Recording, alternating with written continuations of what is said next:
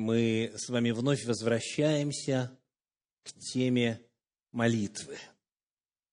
Милостью Господней в этом цикле проповедей, который посвящен исследованию природы молитвы, уже произнесено 22 проповеди. Сегодня 23 по счету, и она называется «Молитва двоеточие. Внешний признак» молитва, двоеточие, внешний признак. Мы исследовали с вами разные грани молитвы, что касается ее определения, природы, направленности, условий ответа на молитву, что касается формы молитвы. И вот теперь осталось несколько заключительных тем – о вопросах, которые можно отнести к внешним. Вопрос. Как вот смотря на человека, вы могли бы прийти к заключению, что он или она молится?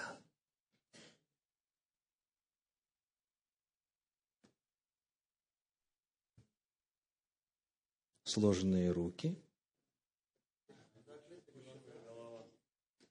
Опущена голова и закрытые глаза, да? Кто-то вот так вот руки складывает, кто-то вот так вот. Вот это традиционная поза, положение тела при молитве, да? Так вот традиционно в христианстве осуществляется молитва. И фактически довольно часто в начале молитвы проповедник призывает, или же ведущий богослужение говорит, сейчас склоним головы, закроем глаза, сложим руки для молитвы. Это очень распространено и повсеместно принято. Вопрос, который мы сегодня будем задавать, звучит так. Как, смотря на тех, кто описан на странице священного писания, мужей Божьих, пророков Господних, героев Слова Божия, как мы могли бы догадаться, что они сейчас молятся? Не слыша, что они говорят, вот так вот просто издали, смотря на них. Какое положение тела свидетельствовало бы нам о молитве? Вот это наш вопрос сегодня. Ну и для начала давайте устраним некоторые помехи. А какая разница, в каком положении тела молиться? Слышали такой вопрос? Вот некоторые из вас сейчас задают, какой, какая разница, подумаешь, вот так, или вот так, или вот так, или как угодно. Положение тела абсолютного значения не имеет. Главное, что? Содержание, да? И в действительности мысль о том, что неважно, э, каковы внешние атрибуты молитвы, как и многого другого, что делается от имени Господа, для Господа, почитается в некоторых кругах абсолютно неважным. Форма не важна. Форма не важна. Вот давайте кое-что проиллюстрируем. Скажите, вот э, чем занимается человек, который стоит вот так? Спасибо. А откуда вы знаете? Хорошо, а вот, вот что делает человек без 15.3, держа руки? Вот. А может быть, лучше вот так вот? А может быть, боксом лучше вот так вот, да? То самое заниматься, вот так вот выставить свои, так сказать, все как полагается. Почему в определенных видах деятельности принято вставать в определенную стойку, занимать определенное положение. Это что, кто-то придумал? Это такая традиция? Почему? И почему мы безошибочно узнаем, что человек именно этим сейчас занимается? Он не стоит на кухне, не готовит пищу, да? Он боксом занимается. Почему для каждого вида деятельности есть своя поза – положении тела. Какой ответ? Что ваш жизненный опыт подсказывает? Потому что в каждом виде деятельности найден оптимальный найден оптимальный вариант расположения корпуса тела, рук и так далее, и так далее. Потому что в каждом виде деятельности, если ты сделаешь по-другому, то да, результат какой-то будет, но может быть не тот, которого ты хочешь. То есть, это самый продуктивный способ. Боксер именно так должен стоять. Машину лучше именно так вести. И так далее, и так далее. В каждом виде деятельности. То же самое верно, как мы увидим сегодня, касательно молитвы. Молитвенное положение тела отличается от всех иных.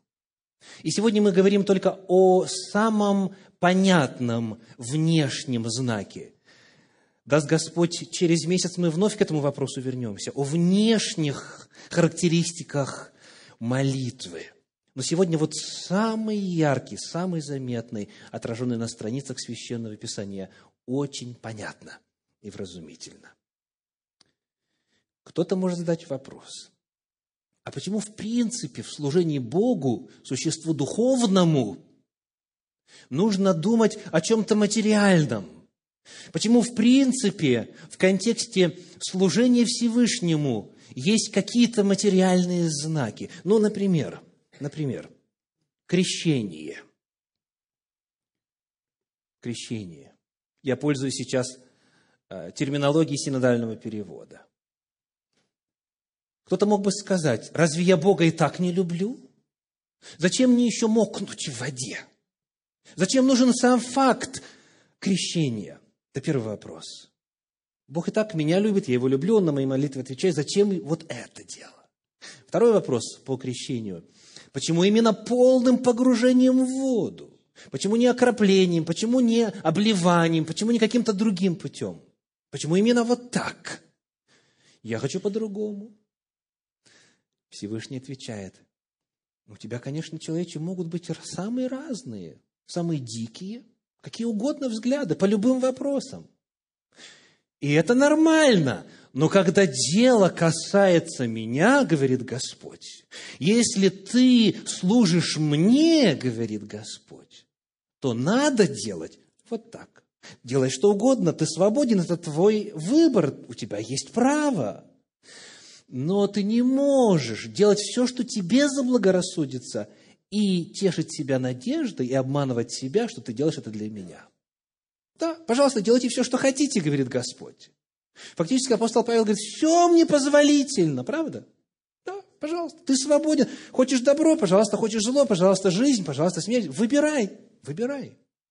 Но я, говорит Господь, советую тебе, я, говорит Господь, говорю тебе, я повелеваю тебе, если ты желаешь мне служить, чтобы вот крещение было именно вот таким, чтобы, во-первых, оно имело место. Потому что без крещения ты не можешь войти со мной в завет. Не можешь. Это не значит, что я тебя не люблю. Но ты мне не дал права власть мою над тобой и благословение мои в твоей жизни реализовать сполна. Потому что ты не принял мое гражданство. А оно принимается вот таким именно образом. И никак по-другому. В других царствах по-другому, а у меня вот так. И оно должно быть именно полным погружением в воду, и именно в сознательном возрасте, и именно после научения и исповедания веры, и исповедания грехов и так далее, как открыто в Священном Писании. Или еще вопрос, скажите, почему нужна вечеря Господня? Или причастие, или Евхаристия, воспоминания по-разному называют в разных кругах. Разве нельзя воспоминать смерть Иисуса Христа без хлеба и вина? Можно? Раз это воспоминание по природе, зачем Господь установил своим собственным примером служение ногоомовения, которое предшествует принятию трапезы Господней? Столько возник, тут говорит, столько тут, э, как говорится, э, потенциальных проблем с гигиеной и так далее. Почему, во-первых, нужна вечеря Господня, почему нужна трапеза Господня, и почему именно вот такова последовательность? Многомовение, хлеб и вино. На эти и подобные вопросы есть один ответ. Потому что так установил Господь. Потому что лучше Него, дорогие, никто не знает законы духовного мира. Он их создал. Такова реальность. Такова духовная реальность. И потому всякий, кто желает именно Господу служить, для него очень важно, что делать Господь велит и как это делать. Мы с вами созданы будучи существами из плоти и крови, с пятью органами чувств. И потому в служении Господу есть Богом установленные материальные составляющие, осязаемые составляющие, которые являются частью духовных служений. То есть, совершая какие-то материальные действия, человек входит в духовную реальность вот именно таким путем и никак по-другому. И когда мы это делаем, проявляя послушание Господу, тогда мы реальнее и предметнее и конкретнее ощущаем Бога в своей жизни. Вот эти материальные составляющие духовных служений являются способами ощущения и осознания реальности Божьего присутствия. Почему о больном просто так нельзя помолиться? Почему сказано, пусть призовет пресвитера в церкви и помажут его елеем во имя Господне? Почему? Мы существа, живущие в материальном мире, и все материальное имеет свое значение. Это предисловие. А теперь давайте посмотрим, каковы главные внешние признаки молитвы. Сегодня мы только один успеем разобрать. Главный внешний признак молитвы, согласно священному Писанию. Как, посмотря на человека, можно определить, что он сейчас именно молится, а не чем-то другим занимается. Вначале хочу предложить вам несколько э, примеров из опыта мужей Божьих, из опыта жизни духовной жизни пророков Господних, тех, кто знал Господа, был близок к Нему. Книга «Исход». Книга «Исход», 9 глава. Мы прочитаем там стихи с 27 по 33. Исход, 9 глава, с 27 по 33. «И послал фараон, и призвал Моисея и Аарона, и сказал им, «На этот раз я согрешил. Господь праведен, а я и мой народ виновны. Помолитесь Господу». Итак, о чем фараон просит? О молитве. Он просит, помолитесь Господу. Пусть перестанут громы Божьи и град, и отпущу вас, и не буду более удерживать. Моисей сказал ему, как скоро я выйду из города, простру руки мои Господу. Подождите, подождите. Что попросил фараон Моисея сделать? Помолиться. А что Моисей говорит, он будет делать? Он будет руки поднимать вверх. Я выйду, простру руки Господу. Дальше. Громы перестанут и града более не будет, дабы ты узнал, что Господня земля. Но я знаю, что ты и рабы твои еще не убоитесь Господа. Лен и ячмень были побиты, потому что ячмень выколосился, а лен осеменился, а пшеница и полба не побиты, потому что они были поздние. И вышел Моисей от фараона из города, и простер руки свои Господу, и прекратились гром, и град, и дождь перестал литься на землю. Как молился Моисей? Подняв руки ввысь. И это не единственный пример в жизни Моисея. Если вы вспоминаете известную битву, то Израиль одолевал тогда, когда Моисей поднимал руки вверх. И при исследовании оказывается, что он поднимал их для молитвы. Итак, вот один эпизод, одна зарисовка, один опыт. Моисей, молясь, Моисей поднимал руки ввысь. Давид. Давид.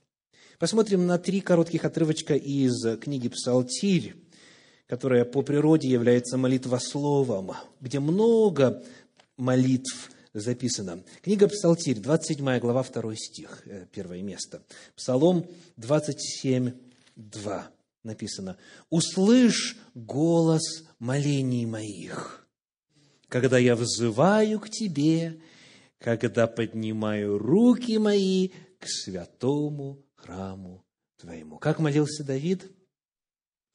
Поднимая руки ввысь. Еще один пример из молитвенной жизни Давида, книга Псалтирь, 87 глава, стих 10. Псалом 87, 10. Око мое истомилось от горести. Весь день я взывал к Тебе, Господи, простирал к Тебе руки мои. Еще одна иллюстрация, 142 Псалом, стихи 6 и 7. Псалом 142, стихи 6 и 7. «Простираю к Тебе руки мои, душа моя к Тебе, как жаждущая земля. Скоро услышь мне, Господи, дух мой изнемогает. Не скрывай лица Твоего от меня, чтобы я не уподобился нисходящим в могилу». Давид, молясь, поднимал руки ввысь. Это для него был главный внешний признак молитвы. Посмотрим на Соломона. Вторая книга Парлипоменон, шестая глава, стихи с 12 по 14. Вторая Парлипоменон, шестая глава, с 12 по 14. «И стал Соломон у жертвенника Господня впереди всего собрания израильтян и воздвиг руки к небу. И воздвиг руки свои, ибо Соломон сделал медный амвон длиною в пять локтей, шириною в пять локтей, а вышиною в три локтя, и поставил его среди двора, и стал на нем, и преклонил колено впереди всего собрания израильтян, и воздвиг руки свои к небу, и сказал, Господи, Боже Израилев, нет Бога, подобного Тебе ни на небе, ни на земле. Ты хранишь завет и милость к рабам Твоим, ходящим пред Тобой всем сердцем Твоим. И далее текст молитвы. Соломон тоже молился, поднимая руки ввысь. И очень интересно, что в тексте своей молитвы он дальше говорит, описывая уже не только себя, а описывая весь народ израильский – и любой народ под небесами. И он говорит дальше. Посмотрим здесь, в шестой главе.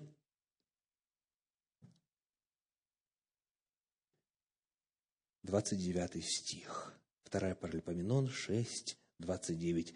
«Всякую молитву, всякое прошение, какое будет от какого-либо человека – или от всего народа твоего Израиля, когда они почувствуют каждое бедствие свое и горе свое, и прострут руки свои к храму сему, 30 стих, ты услышь с неба место обитания твоего и прости, и воздай каждому по всем путям его, как ты знаешь сердце его, ибо ты знаешь сердце всех сынов человеческих в опыте Моисея, в опыте Давида, в опыте Соломона молитва автоматически ассоциировалась с поднятием рук кверху.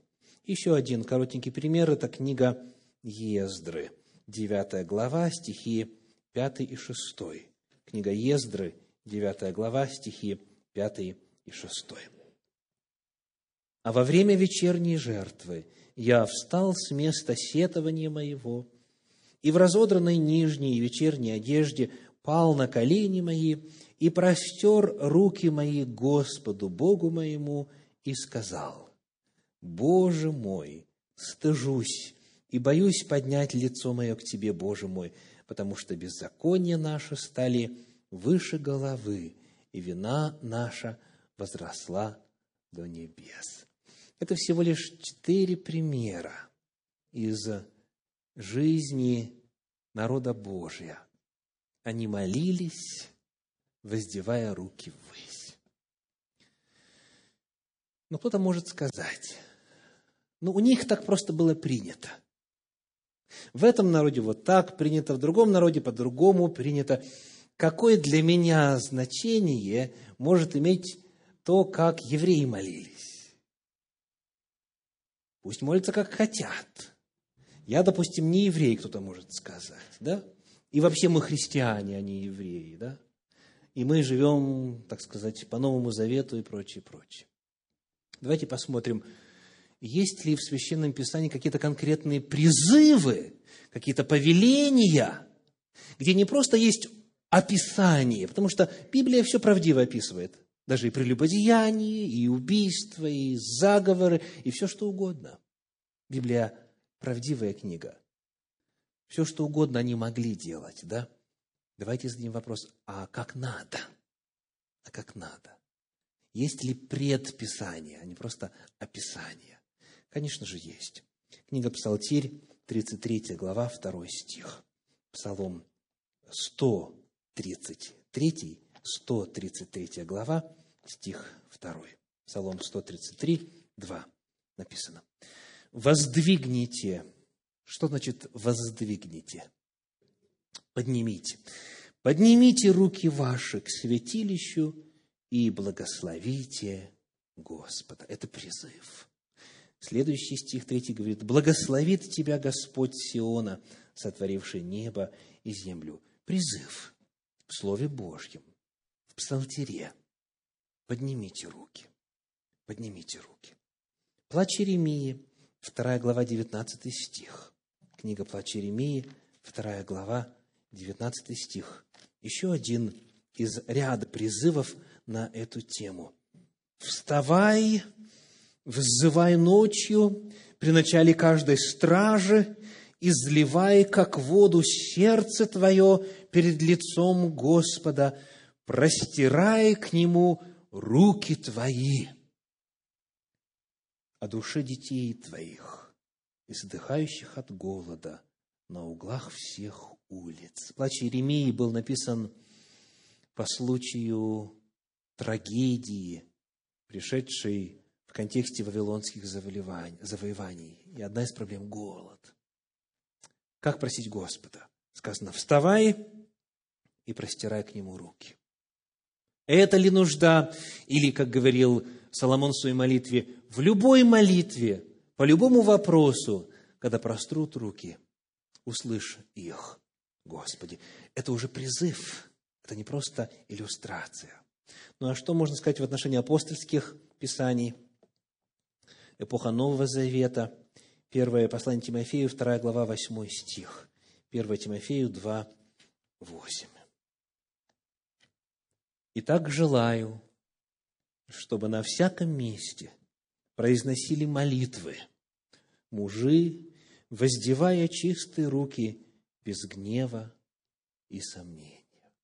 Подобный призыв есть и в апостольских писаниях. Послушайте, как на эту тему пишет церковный комментарий на священное писание.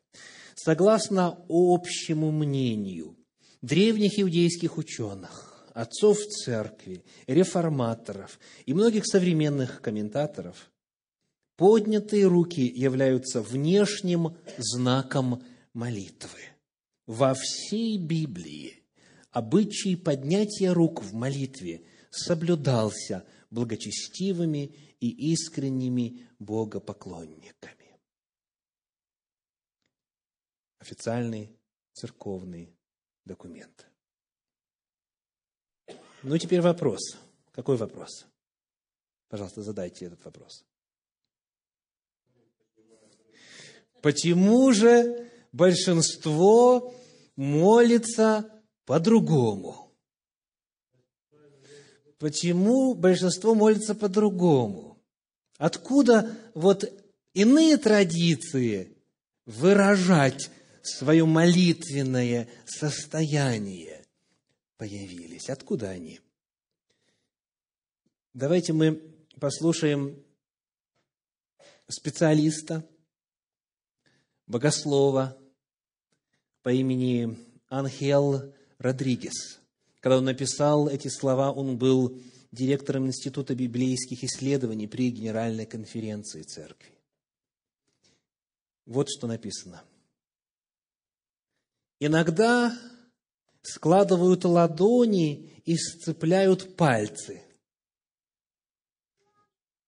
Складывают ладони и сцепляют пальцы. Ну, по-разному. Тире. Обычай, распространенный среди древних римлян и шумеров. Шумеры нам должны быть особенно интересны, потому что это Вавилон.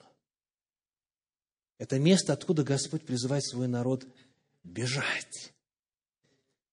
Дальше он пишет, порой ладони сводят вместе с пальцами, смотрящими вверх, что характерно для религии буддизма и индуизма. Вот откуда это произошло. Вот откуда небиблейские формы выражения молитвенного состояния. И у Господа есть много что сказать на эту тему. Я вот только двумя моментами поделюсь. Книга пророка Исаии, 2 глава, 6 стих. Исаии, 2 глава, 6 стих.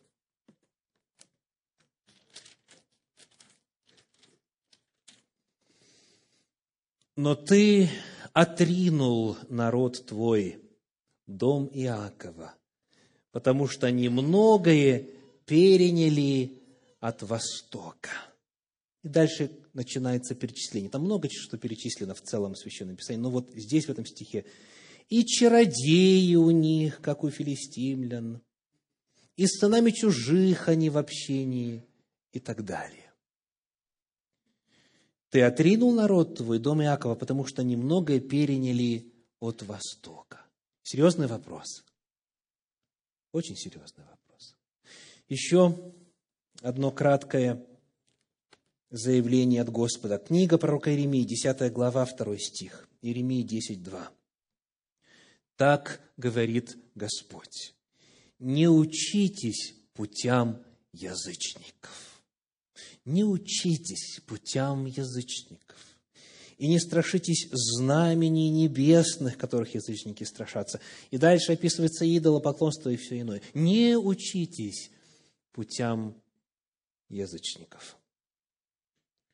Сегодня в проповеди молитва, двоеточие, внешний признак. Мы узнали, что самым ярким систематически повторяющимся, как в опыте народа Божия, так и в призывах Священного Писания, самым ярким внешним признаком молитвы являются воздетые ввысь руки.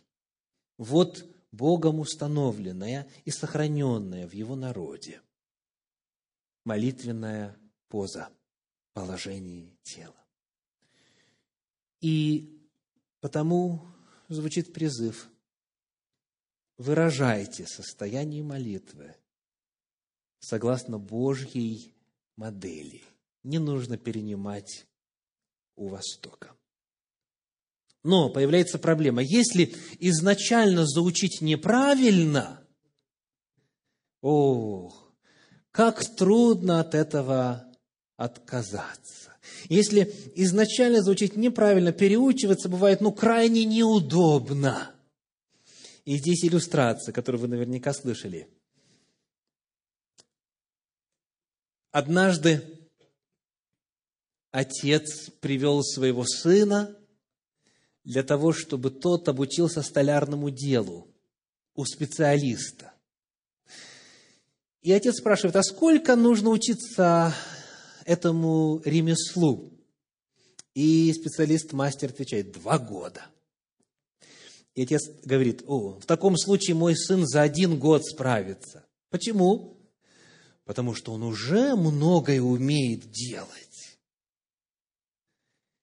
Ну, а мастер говорит, оставьте своего сына здесь на недельку, я посмотрю, что он умеет делать, через неделю придете, и мы с вами этот вопрос уже решим окончательно. Через неделю отец приходит, и мастер ему объявляет, вашего сына нужно будет учить три года. Почему? В течение первого года, говорит мастер, я буду его отучать от всего того, что он неправильно делает. Нужно вот просто изъять из его опыта, из его привычек, из его вот наработанных манер, движений и так далее, все, что он неправильно делает. А потом стандартных два года будем учить. Я знаю это по своему опыту. Когда я стал исследовать этот вопрос для себя лично, и обнаружил, что Господь призывает молиться Ему, поднимая руки ввысь, я, естественно, вначале начал делать это в своей тайной молитвенной комнате. Даже когда никого рядом не было, мне все равно было неудобно. Неудобно. Вот хотелось прямо вот ручки сложить, знаете, автоматически. Было неловко, было, ну, как-то неестественно. Но Слово Божье говорит, ты дал обет служить Господу сообразно священному Писанию. Хочешь, не хочешь, поднимай. Неудобно ли, неловко. Вопрос ведь не в этом. Вопрос в том, что Господь думает и что в духовном мире действует. Так? Свидетельствую вам, что сейчас для меня это самая естественная молитва. Поднимать руки ввысь. Автоматически. То есть потребуется время для кого-то из вас, кто хочет быть послушен Слову Божию, чтобы научиться правильному выражению молитвенного состояния. Но Господь вам поможет. Он обязательно помогает и дает силы тем, кто желает исполнять Его волю. Аминь.